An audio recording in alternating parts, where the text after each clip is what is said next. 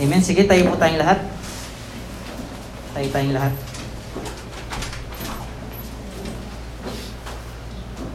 Let's pray. Lord, maraming salamat po, Panginoon, sa magang ito, Lord God. Binigay niyo po sa bawat isa sa amin. Panginoon, salamat, O God, sa iyong pagmamahal sa amin, Panginoon. Natunay nga, Lord, na sa bawat araw ng aming buhay, Lord, ikaw po ay nariyan upang kami po yakapin ng iyong pagmamahal, Panginoon. Salamat po sa iyong boundless love, Lord God, sa aming series na ito, God, na aming uh, pinagbubulay-bulayan, Panginoon. Salamat po, Panginoon. Alam ko po, Lord, na uh, meron ka pong gagawin, Panginoon, na uh, miracle, Panginoon, sa araw na ito, God. Sa pamagitan ng iyong salita, Panginoon. Bless niyo po kami, Lord, ng iyong salita, at ito po uh, may sa pamuhay namin, O God, sa aming mga buhay, Panginoon. Salamat po. In Jesus' name we pray. Amen and amen. Sige po, maaari na po tayong uh, umupo. Ay, batiin pala po muna natin ng good morning ang ating mga katabi. Good morning po, good morning.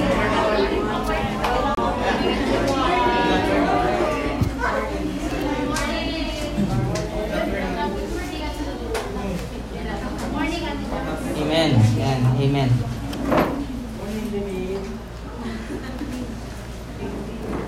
Alright. Sino pong nagagalak ngayong umagang ito? Amen. Tayo po ay nasa, ano eh, ang month po ng February na ito, tulad po nasabi ko nakaraan, ito po ay buwan ng ano eh, sasabi buwan ng pag-ibig, ano? Buwan ng pag-ibig. Sino dito yung mga nagmamahal? May minamahal? Walang minamahal?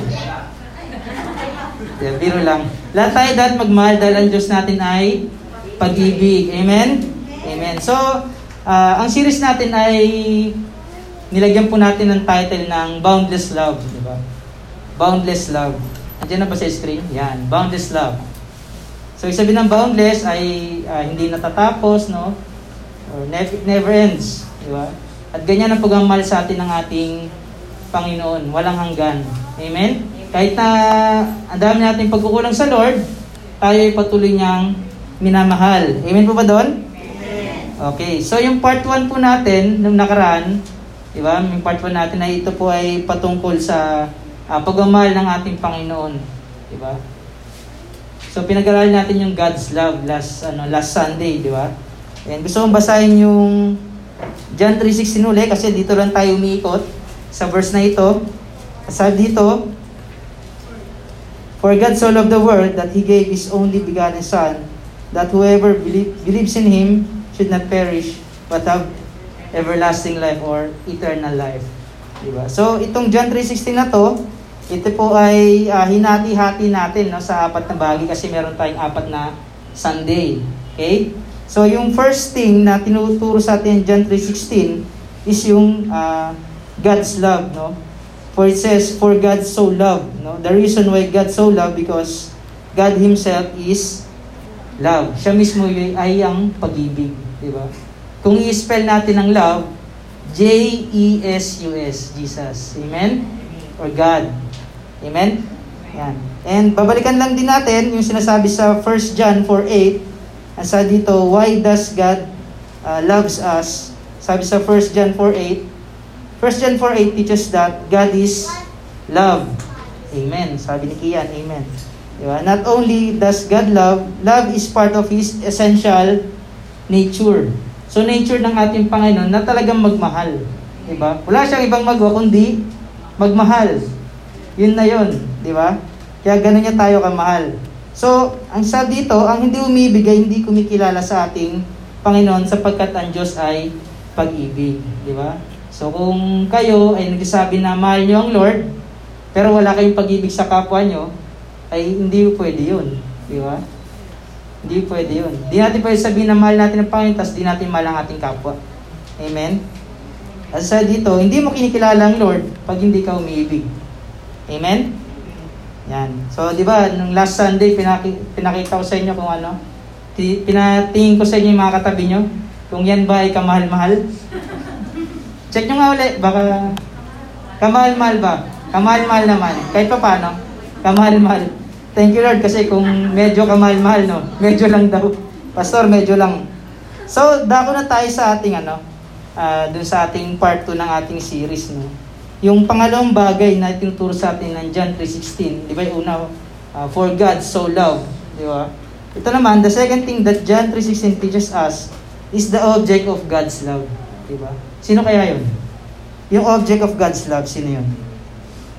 The second thing that John 3.16 teaches us is the object of God's love. For it says, For God so loved the, the world. Di ba? Yung the world. No? Sino po ba yung mga nasa mundo? Nasa mundo? Tayo. Tayo, tayong mga tao. So sinabi doon word, sabihin doon, kasama dyan yung mga kaaway mo, kasama dyan yung mga, uh, tawag doon, mga sumisira sa'yo, yung mga kapitbahay mong chismosa, chismoso, kasama yan dyan. Lahat ng kriminal, lahat ng mga taong hindi, uh, uh, mga tao na nandito sa ating mundo, kasama yan sa world. So sinabi doon, for God so loved the world. Mahal ng ating Panginoon, no, sapagkat gayon na lamang ang pagmamahal ng ating Panginoon, ng ating Diyos, sa sanlibutan. Wala siya sinabi doon na gayon na lamang ang pagmamahal ng ating Panginoon sa mga mabuting tao. Ibig sabihin no, hindi siya nagtatangi. Sinab, kinab, kinuha niya ng kabuuan yung word, di ba? Na kung sino man nandun sa loob ng word na yon, yun ay mga taong minamahal niya. Amen? Amen. So, excuse. This means that God loves you and I. Amen? It doesn't matter who you are, God's love you. God's loves you. Amen? Hindi importante kung sino ka. Diba? Ang importante, mahal ka ng ating Panginoon. Yun dapat yung tatanim natin sa ating isipan. Sa dito, you can be black or white, rich or poor, young or old, ganun pa din. Mahal ka pa din ng ating Panginoon. No? It doesn't matter if you if you good or bad, God loves you pa din. It doesn't matter if you've been prison or not, God loves you. Di ba? Kahit na labas-pasok ka na sa kulungan, no, ikaw ay kagawa ng uh, krimen, bali wala sa Lord yun. No? ikaw ay patuloy pa rin na minamal ng Lord. Di ka niya tinitignan sa ganong kalagayan mo. Amen?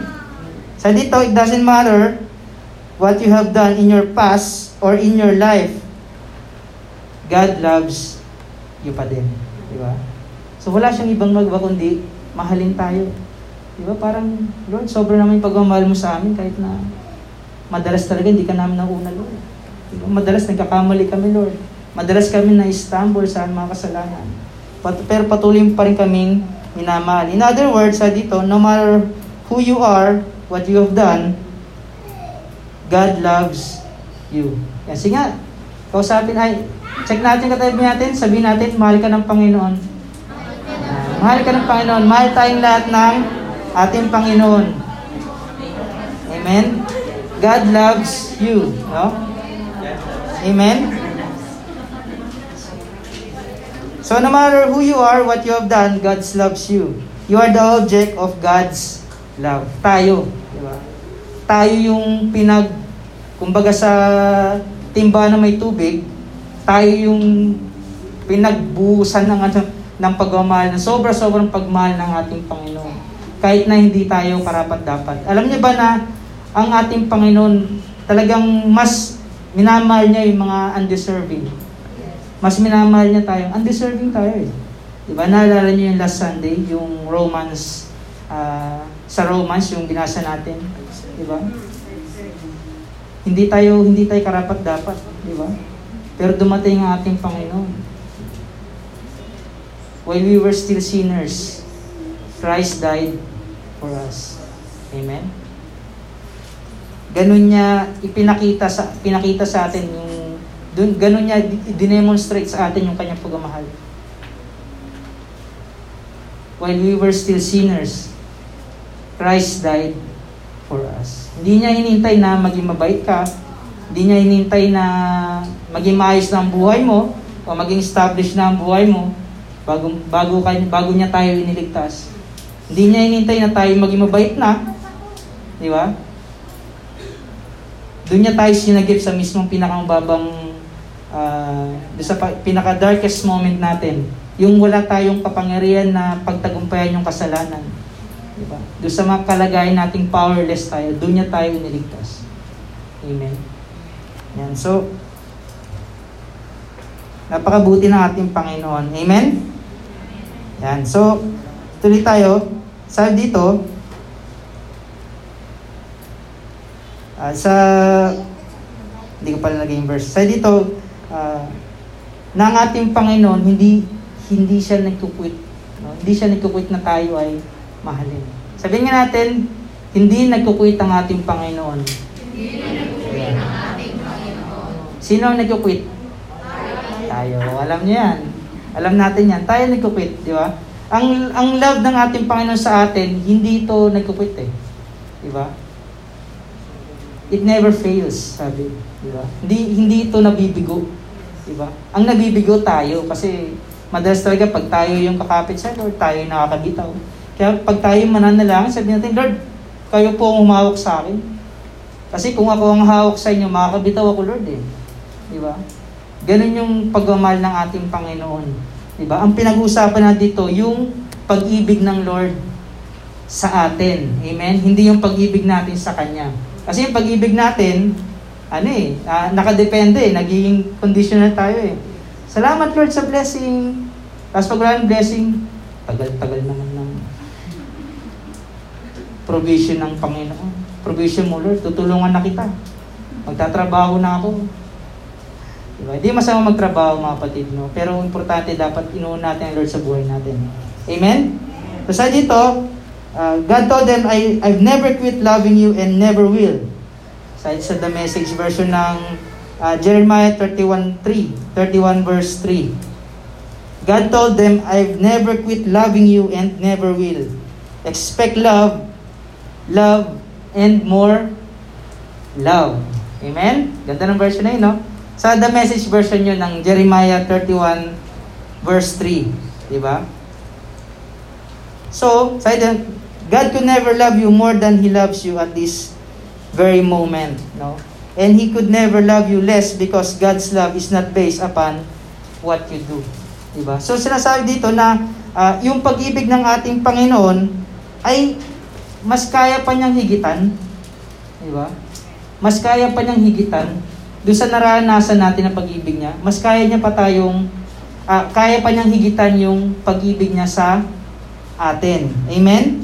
At sabi rin dito, ang pagmamahal niya sa atin ay hindi natatapos, boundless, di ba? Boundless.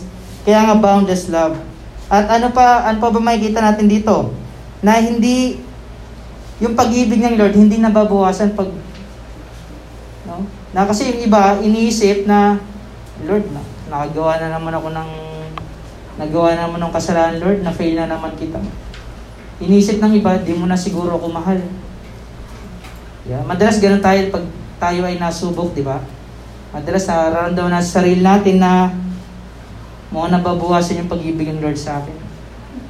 May ganun tayong pakiramdam. Minsan nasabi natin na uh, hindi na hindi na ata ko mahal ng aking Panginoon. Di mo na nga, di mo na ata ko love, Lord. Kasi ganito yung naranasan ko. Di ba? Yan ay uh, normal na nararamdaman natin. Pero gusto ko yung, gusto ko kayong encourage church na hindi nababawasan ng pagmamahal ng Lord sa atin. Di ba? Madalas tayo ay nasubok lang talaga, no? Nasubok yung ating pananampalataya sa Kanya kasi may tinuturo sa atin ng ating Panginoon eh. Amen? May tinuturo ang ating Lord eh. So, ang pagmamahal niya sa atin, ito ay hindi nakabatay sa ating ginagawa. Diba? Hindi ito nakabatay sa ating ginagawa. Ginagawa niya na tayo ay mahalin kahit na tayo nabibigo. Diba? Kahit na tayo ay nagkukulang, kahit na hindi tayo naging tapat, nagagawa niya yun kasi gusto niya talaga eh. Siya yung ating ama eh. Parang tatay, di ba? Mga magulang kung paano niya minamahal yung kanyang anak. Pag may nagawang kasalanan, Siyempre, madalas talaga magdidisiplina eh, yung magulang eh. Pero pagkatapos anong mangyari, papatawarin. Diba? Ganun lang. Same lang sa ating Panginoon, na tayo nakagawa ng kasalanan, pero kinikip niya pa rin tayo. Gusto niya sabihin sa atin na tayo ay mahal pa rin niya. Amen? Mahal pa rin kita kahit na may ginagawa kang, ah, kahit na nagkukulang ka sa akin. Diba? Mapapansin niyo, diyan pa din yung pagpapala ng Lord. So how much more pag talaga sumusunod tayo sa Lord, di ba? Kasi talaga napaka mapagbiyaya ng ating Panginoon. And, and uh, very nature ng ating Panginoon ang magmahal o mahalin tayo dahil Siya ang pag-ibig, di ba? God is love. Ang pag-ibig ng Diyos ay nakabatay sa kung sino siya. Di ba? Siya ay Panginoon, siya ay Diyos, hari ng mga hari. Di ba kayo proud doon na yung Panginoon na gumawa ng langit at lupa, lahat ng mga nakikita niyo dito sa mundong ito ay nagmamahal sa iyo. Di ba? Privilege yun, mga patid, na tayo ay minamahal ng ating Panginoon. Kung tutusin, di talaga tayo kamahal-mahal eh. Di ba? Hindi tayo kamahal-mahal sa paningin ng Lord. Pero alam niyo kung paano, diyan, tinuro sa inyo paano, yung, paano tayo tinitignan ng Lord sa taas. Di ba? Kahit na dumi-dumi natin na para tayong basahan, di ba? Ano yung paano tingin niya sa atin, mahal ko yan. Di ba? Mahal ko yan, kahit na ganyan yan. Kahit na tayo nabibigo, hindi tayo naging tapat sa Kanya, mahal niya tayo. Amen ba doon? Amen. Na pag may ginawa akong mali, o kayo, di ba? Hindi natin pwede sabihin na hindi na tayo minamahal ng Lord. Okay? Itanin natin sa isip natin yan. Hindi nababawasan o hindi uh, nababawasan o o kailangan naisip natin na hindi tayo mahal ng Lord. Kasi hindi totoo yun. Madalas nasubok lang po talaga tayo. God's love is not based upon what you do. God's love is based upon who He is. Amen? So madalas na madalas na pag tayo nagawa ng kasalanan, talagang magalit ang ating Panginoon. Diba? Hindi ko na pwedeng sabihin na tayong nagpapatuloy na gumawa ng kasalanan ay hinayaan lang ng Lord na ganun. Kasi ang ating Panginoon ay just. Amen. Hindi pwedeng ikaw na umuwi ka sa kasalanan, tapos inisip mo, sige lang, gawa lang kasalanan, mahal naman ako ng Lord eh. Diba? Hindi ganun. Babalansin natin kasi may sinasabi din si Pablo na yung mga, yung mga ginagawa natin, hindi yan lahat uh, beneficial sa atin. Diba? Kaya nating, pwede mong gawin ang lahat. Everything is permissible.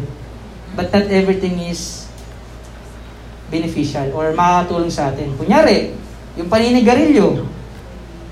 May nakalagay ba sa Bible niyan? Na bawal manigarilyo? Hindi. Pero pag ang tao na nigarilyo, mag, anong benepisyo nun? Nakapag-usok ako, pastor. Hindi. Di ba nakikita niyo na walang nakalagay sa Bible na bawal manigarilyo, bawal mag-drugs. Di ba? Walang ganon. Pero, pag titignan natin ito, ito ba'y nakakatulong sa atin? Di ba? Hindi, hindi ito nakakatulong sa atin. Actually, ito po ay nakakatulong para umikli ang ating buhay. di ba? Yung mga bisyo, wala naman sinabi dyan eh. Madalas eh, di wala? Kaya sinasabi ni Pablo, yung pwede na, ang tao, pwede niyang gawin ang lahat ng gusto niya. Pwede siya magpaka sobrang sipag sa pagtatrabaho pero pag, pag di mo chinek ang sarili mo at di mo nauna ang Lord, di ba? Ito ba'y nakatulong sa iyo? Nakatulong ba ito sa iyong spiritual na buhay? Di ba? Everything is permissible but not everything. But not, uh, hindi lahat, di lahat ng bagay is ano, maging beneficial sa iyo. Okay? Intindihan po natin yon. So, galit ang Panginoon sa kasalanan, hindi dun sa dun sa tao. Hindi siya sa atin galit. Kasi tayo, makasalanan tayo eh.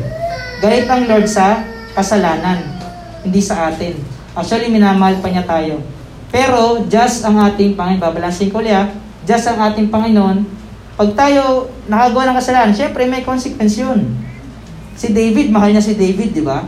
Pero di ba, nagawa siya ng kasalanan, nakaligtas ba si David sa kasalanan? Ay, nakaligtas ba si David sa consequence ng Lord? Doon sa pag, ano, ah, uh, uh, yun doon sa ginawa niyang kasalanan, nakaligtas ba, nakaligtas ba si David? Hindi, di ba? Anong ginawa, anong ginawa ng Lord? Yup, namatay yung anak niya kay Bathsheba. Namatay, di ba? Hindi siya nakaligtas sa consequence doon sa ginawa niyang kasalanan. So, just ang ating Panginoon. Hindi niya hayaan na pag tayo ay nagawa ng kasalanan, wala yung kapalit. Okay? Naintindihan natin? Okay. Pero, mahal tayo ng ating Panginoon. Yan tandaan natin. So, madalas nga, sinasabi ko na pag tayo nagawa ng kasalanan, madalas naisip natin baka hindi na ako mahal ng Lord. Pero hindi totoo yun, ha? Hindi totoo yun. Tayo ay minamahal ng ating Panginoon. God loves the sinner and hates the sin. Diba? Ayaw niya ng asin. Ay, sin. Diba? Ayaw ng sin. Amen? Ayaw niya ng sin. Tayo ay mahal niya, di ba? Kahit na tayo ay nakagawa ng kasalanan. Papaliwanag ko lang ha, hindi ibig sabihin natin na minamahal ng Lord yung taong patuloy na nagkakasala. Minamahal ng Lord tayong mga tao kahit na nakagawa tayo ng kasalanan. Amen? Kasi hindi naman pwedeng abusuin yung grace ng Lord. Na uh, pag, pag gumagawa ko ng kas- kasi sabi doon sa, may account sa Bible na sinasabi doon, na talagang pagbiyaya ang ating Panginoon, gracious ang ating Lord. Di ba? Na kahit naguma- nakagawa tayong kasalanan, minamahal niya pa rin tayo, dumarating yung kanyang biyaya sa atin. Pero hindi ibig sabihin nun, na maging lisensya natin para gumawa ng kasalanan. Eh, okay lang pala gumawa ng kasalanan kasi andyan laging biyaya ng Lord. Minamahal pa din ako ng Panginoon. Hindi. Kasi just ang Lord. Amen? God's, God loves the sinner and hates the sin. Okay? So, ganito tayo kamahal ng ating Panginoon, mga kapatid. No? Na, na kanina pa, si Paul tuwid ko na sinasabi na ganyan niya tayo kamahal na kahit na hindi tayo parapat dapat talaga sa kanyang pagmamahal. Tayo ay belong dun sa Word. Yung object of God's love. Amen? Belong tayo dun sa Word. Okay? So, ngayon gusto kong ano, uh, gusto kong uh, ipanood yung, mayroon akong short na video. Yan. Mayroon akong short na video na gusto kong panoorin nyo. Pwede ba natin i-play? Uh, technical team? Yan. Sound please, sound.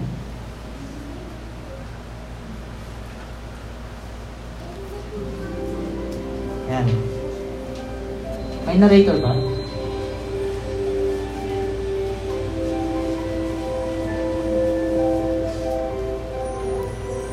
Nood na lang po muna tayo, no?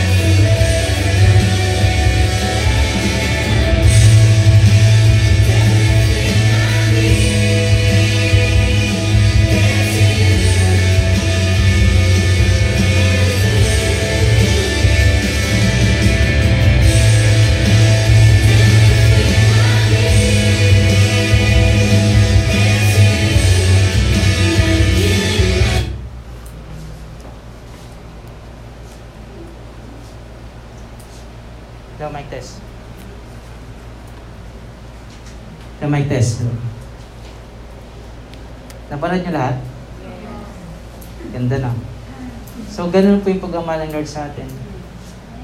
Dahil napaka, uh, may kita natin kung gaano kabuti. Pag, lagi ko na, actually, nung, nung college ako, nung college ako, nawala yung sound. Sound, yan. Okay na, okay na. Okay na. Yan. So, yung college ako, napanood ko yung movie na yan. Ay, napanood ko yung yung clip na yan na pinanood sa amin. Di pa ako, ano yun, di pa ako Christian. Sa school namin. So, napanood ko yan, doon ko naintindihan talaga na kung paano tayo minamahal ng Lord. Namahal pala ako ng Lord. Nakita niyo yung train kanina? Di ba? Iba't ibang klase ng tao na naka, nakasakay doon sa train. May malungkot, di ba? Merong mga galitin. May addicted, di ba? Selfish. Yung train na yun, yun yung nagsisimbolize sa world. Andun lahat ng tao. Diba?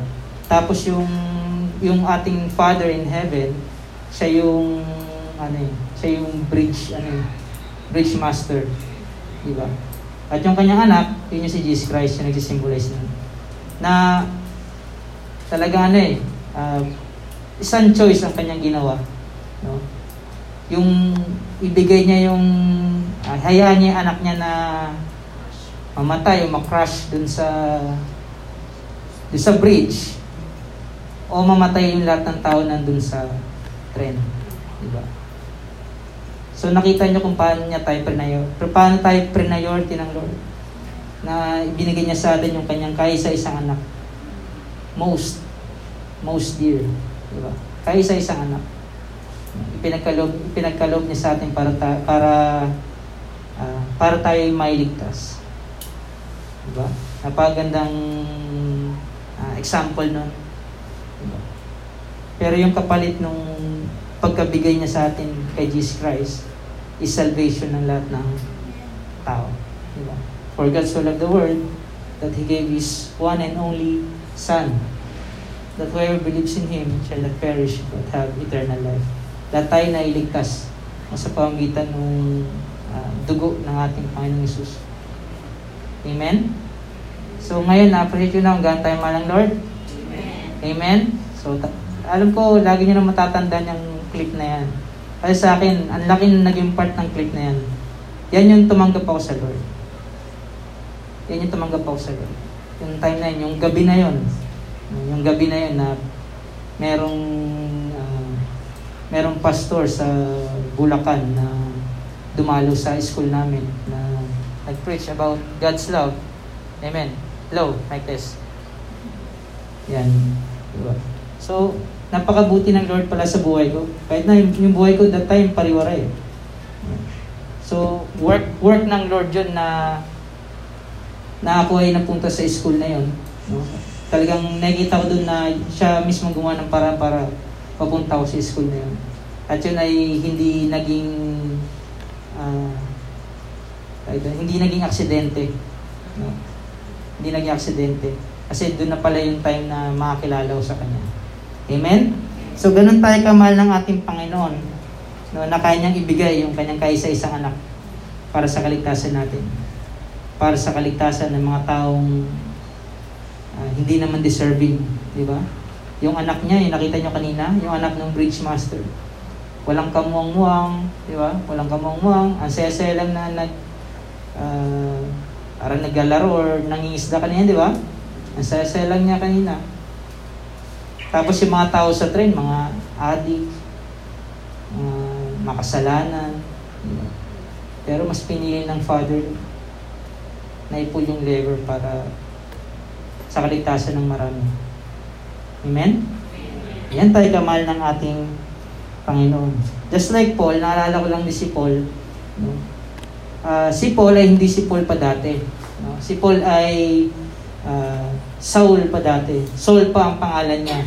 Si Saul, may kita natin sa uh, yung buhay ni Saul ay may kita sa Acts chapter 8. Di ba? At sinasabi dito na si Saul ay siya yung nag-persecute sa mga Kristiyano dati. Sa mga followers ni Jesus Christ. So, pinapatay niya, di ba? Babasa, kung babasahin natin yung Acts chapter 8, no? Andiyan nakalagay yung mga gina- yung ginagawa niya sa mga followers ni Jesus Christ. At siya din ay may siya din yung may pakana kung bakit kung ay sa pagkamatay ni Stephen. Kasi Stephen nag-preach ng gospel that time, followers ni Jesus Christ. Tapos ano siya eh, uh, si Paul yung may pakana kung bakit siya pinagbabato. Gusto niya talagang patay ng mga Krisyano that time. Tapos, sa Acts chapter 9, sa Acts chapter 9, kinag, dito siya kinatagpo ng Lord sa road sa Damascus. Habang siya ay uh, uh, papun- patungo doon, biglang may kumislap na liwanag eh. May kumislap na liwanag tapos nawala yung kanyang paningin. Nawala yung kanyang paningin. Tapos biglang may, may boses na nagsasabi sa kanya na, Saul, Saul, no? bakit bakit mo ako pinapersecute, di ba? So doon, that time, nalaman ni Saul na yung kausap niya, ang Lord, di ba? So binulag siya ng Lord, tinanggalan siya ng uh, paningin. Tapos, ang ating Panginoon, nagpadala ng isang uh, ng isang, serv, ng isang servant ng Lord sa followers, followers niya na talagang ano, pumunta kay pumunta kay Saul, no, pumunta kay Saul. Si Ananias, no. Diyan mababasa niyo sa verse ano. Sa chapter 9 mababasa niyo rin 'yan. At gusto basahin sinabi ni Ananias. sa dito sa verse uh, sa chapter 9 verse 11 sa dito sabi ng Lord kay Ananias yan sa 10 pala sa 10 sa dito ay, hindi, kukunin ko na rin yung... Yan, seven. Sa dito, the men traveling with Saul stood there speechless. They heard the sound but did not see anyone. So, di na ano eh, na si Lord yung kausap ni, ni Saul. Di ba? Sa dito, Saul got up from the ground, but when he opened his eyes, he could see nothing. So they led him by the hand into Damascus. For three days, he was blind and did not eat or drink anything. Verse 10, In Damascus, there were there was a disciple named Ananias. The Lord called to him in a vision. Sabi dito, sabi ni Lord, Ananias, Yes, Lord, he answered. The Lord told him, Go to the house of Judas on Straight Street and ask for a man from Tarsus named Saul. For he is praying. In a vision, he has seen a man named Ananias come and place his hand hands on him to restore his sight. Verse 13, Lord, Ananias answered, I have heard many reports about this man. So alam niya Ananias yung pinagagawa ni Saul that time, di ba? Lord, Ananias answered, I have heard many reports about this man and all the harm he has done to your people, to your holy people in Jerusalem. And he has come here with authority from the chief priests to arrest all who call on your name. Verse 15, But the Lord said to Ananias, Go, this man is my chosen, chosen instrument to proclaim my name to the Gentiles and their kings and to the people of Israel. Verse 16, I will show him how much he must suffer for my name. then Ananias went to the house of to the house and entered it, placing his hands on Saul. He said, Brother Saul, the Lord Jesus, who appeared to you on the road as you were coming here, has sent me so that you may see again and be filled with the Holy Spirit. 18. Immediately, something like scales fell from Saul's, Saul's eyes and he could see again. He got up and was baptized and after taking some food, he regained his strength.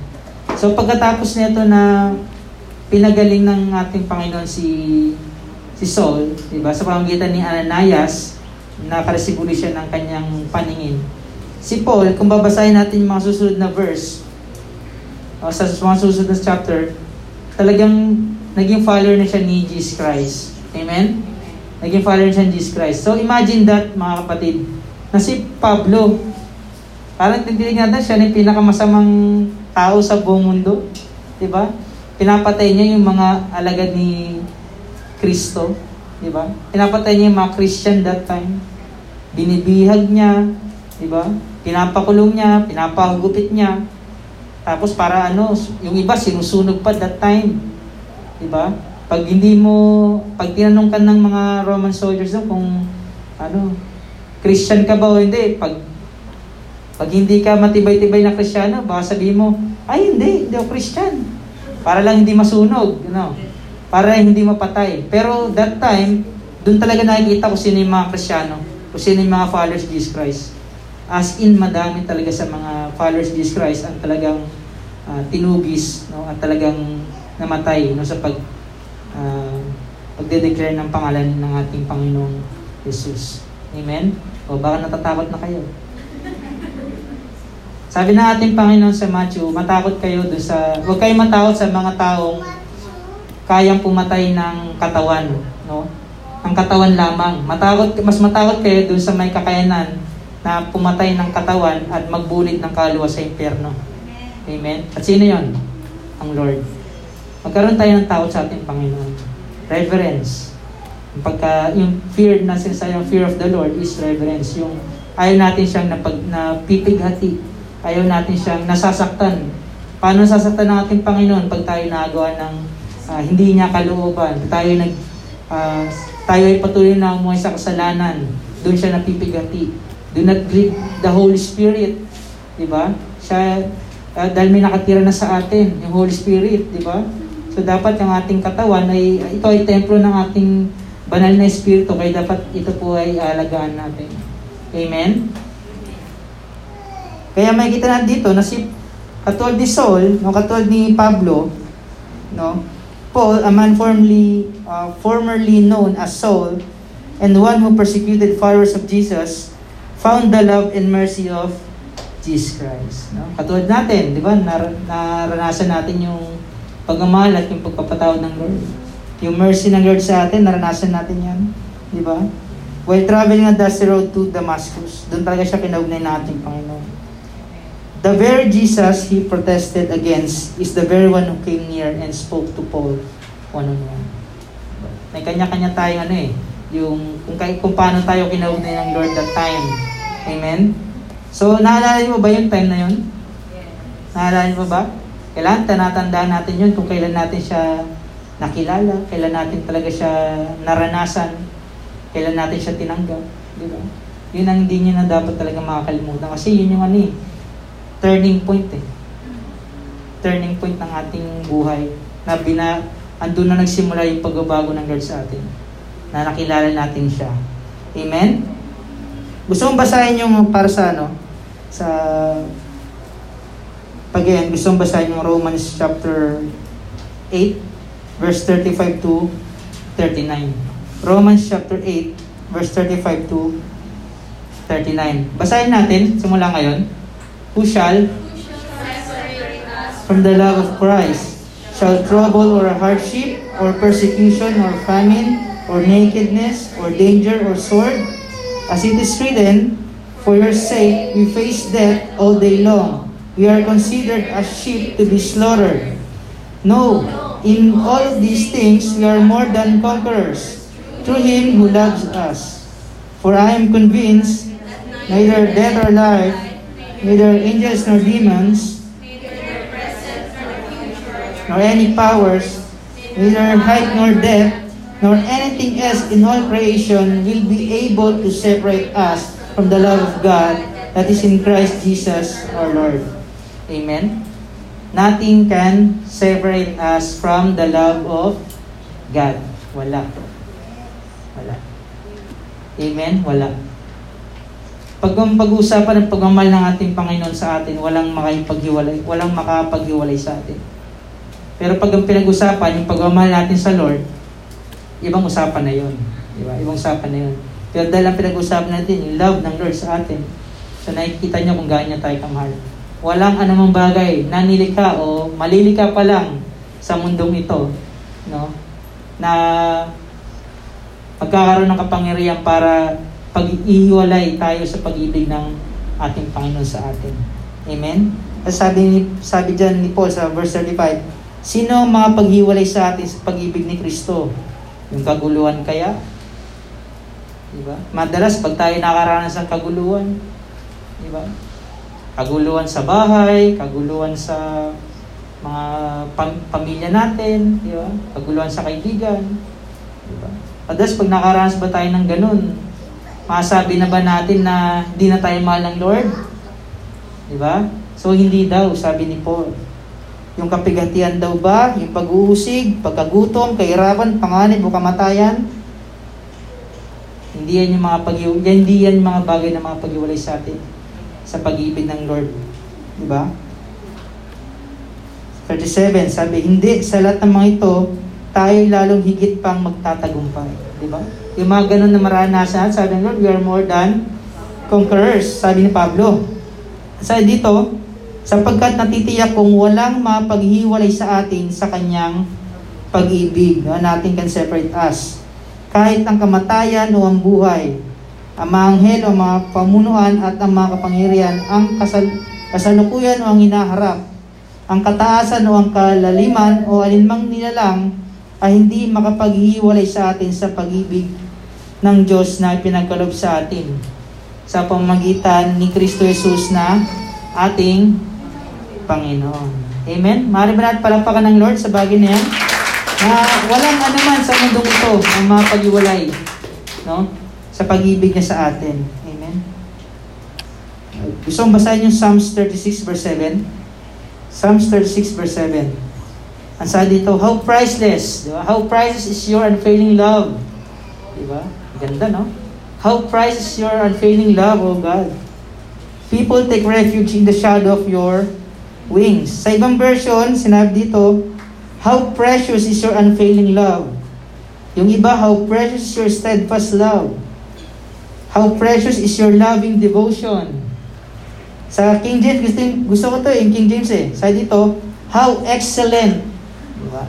How excellent is thy loving kindness, O God. Diba? How precious is your loving kindness. Diba? Yan yung sa mga ibang version. Napaganda na talagang tulad ni Paul, no? Naranasan ni Pablo yung talagang sobrang pagmamahal ng Lord. No, hindi tumingin ng Lord sa kanyang mga ginawa eh. Talagang may purpose ang Lord sa buhay ni Pablo eh. Akalain nyo na yung mamatay tao, mamatay kristyano, no? Na-convert bigla na tagasunod ni Jesus Christ. At actually, sa sa Bible, no, halos siya yung mga siya yung nagtala ng ano sa New Testament.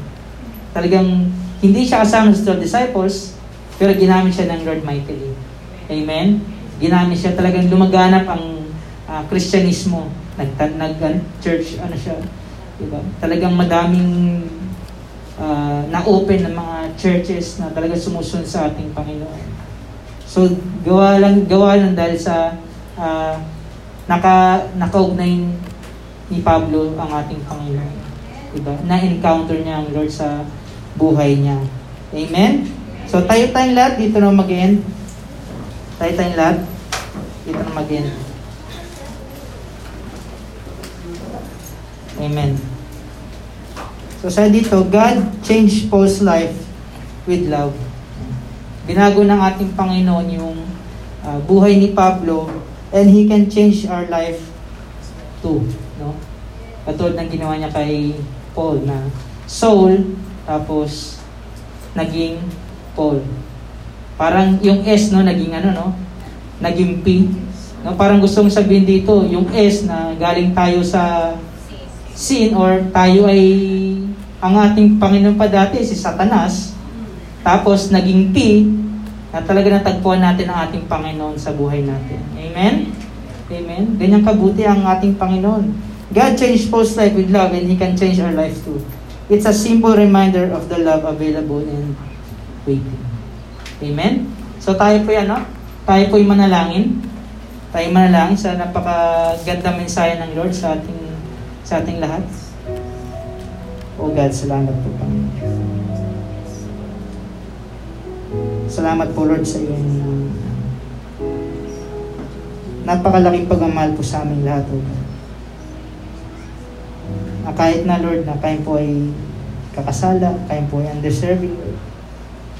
Sa iyong pagmamahal, Panginoon, ay patuloy niyo pa rin po kaming minamahal, Panginoon. At tunay nga, Panginoon, na wala pong bagay nilalang sa mundong ito na makapaghiwalay sa iyong pag-ibig sa amin.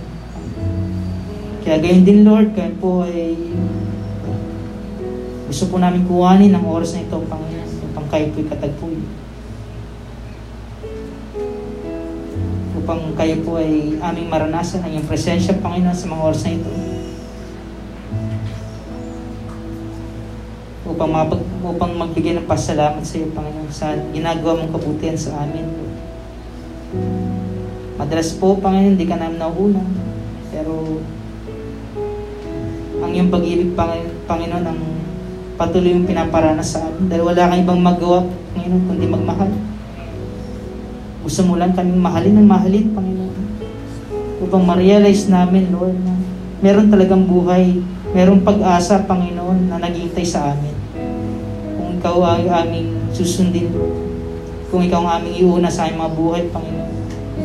Patuloy pong iparanas sa amin, Panginoon, ang iyong masaganang pag-ibig, Panginoon. Ang iyong masaganang pagkapala sa aming lahat, Panginoon.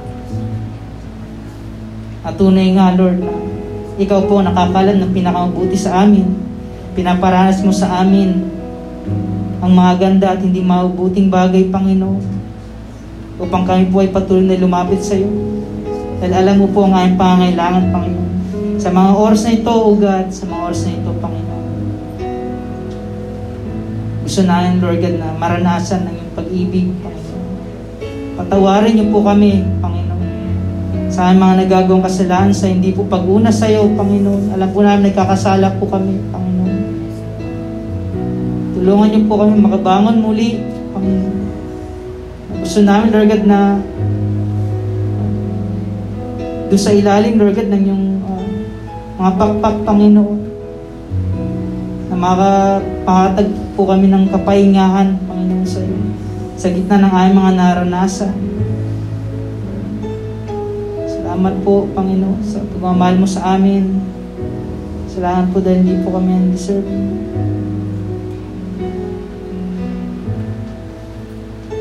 Salamat po sa iyong pagmamahal, Panginoon.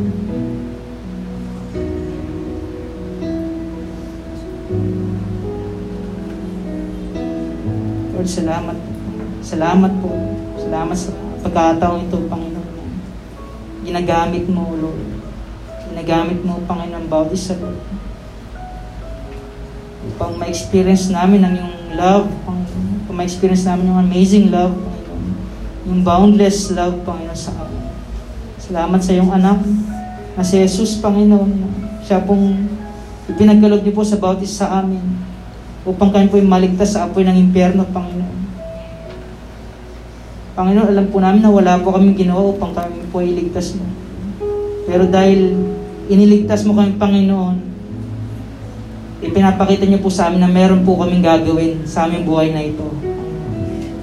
Meron kaming gagawin, Panginoon, dahil kami po iniligtas niyo. Kaya patuloy niyo pong gamitin ang aming buhay, Lord. Upang mapalaghanap, Lord God, ang iyong kabutihan, Panginoon. Upang ma-share ka namin sa bawat tao, Lord God, naming na-encounter. Bigyan mo kami ng kalakasan, O God. Bigyan mo kami ng boldness, Panginoon, sa pag-share, Lord God, ng salita, Panginoon. Nakatulad ni Pablo, Lord God, na naranasan kanya sa kanyang buhay, sa kanyang buhay, Lord God, na wala sa iyo, at binigyan mo siya ng panibagong buhay, Panginoon. Ang buhay ni Pablo ay maging magandang uh, example sa amin, Panginoon, ng uh, tao, Lord God, na binago mo, Lord God, na buhay, buhay na binago mo, Panginoon na kayo po, Lord God, ay merong pag-asa, Lord God, sa yung, uh, sa yung piling, Panginoon. Gamitin niyo po kami, O God, gamitin niyo po kami. Lahat po kami dito, Lord, sa church na ito, Panginoon. Alam ko po, Panginoon, na kayo po ay papagamitin niyo, Lord God. Papakagamitin niyo kami, Panginoon, para sa iyong kapurihan lamang, Lord. Tulad ni Pablo, Panginoon. Gamitin niyo po kami, Panginoon. Salamat po, Lord. Salamat po sa iyong uh, uh, pagmamahal po sa amin din Lord, dalahin ko po Panginoon na kayo po ay patuloy niyo pong panghawakan Lord sa mga panahon na kayo po ay nangihina Panginoon. Panghawakan niyo po kami Lord at paalala niyo po sa amin ang yung goodness Lord God sa mga pagkataong yun ng buhay namin Lord. kayo po ay dumating, Lord, sa pagkato ng buhay namin na kayo po ay nalulugmok, Lord. Paalala mo sa amin. Remind us, oh God, kung gaano po kabuti sa aming buhay, Panginoon. Kaya salamat po, Lord. Salamat po. Salamat sa mga oras ito, Lord. Salamat po, Lord. Ikaw lang po ang mapurihan, ikaw po ang aming may taas, Panginoon, sa umagang ito, Lord. Salamat po sa pangalan ni Jesus. Amen and amen. Palapakan po natin ang Panginoon. Hallelujah. Amen. God bless po. God bless sa ating lahat. Thank you, Lord. Sa Lord ang papuri pagsamba. Amen. Pwede po ba tayo mag-circle muna? Circle ng mabilisan lang. Para pag-usapan yung topic. Very short lang. Yung youth, yung mga kananayan, mga kalakihan. Mag-circle po muna tayo. Music please. Mahina lang.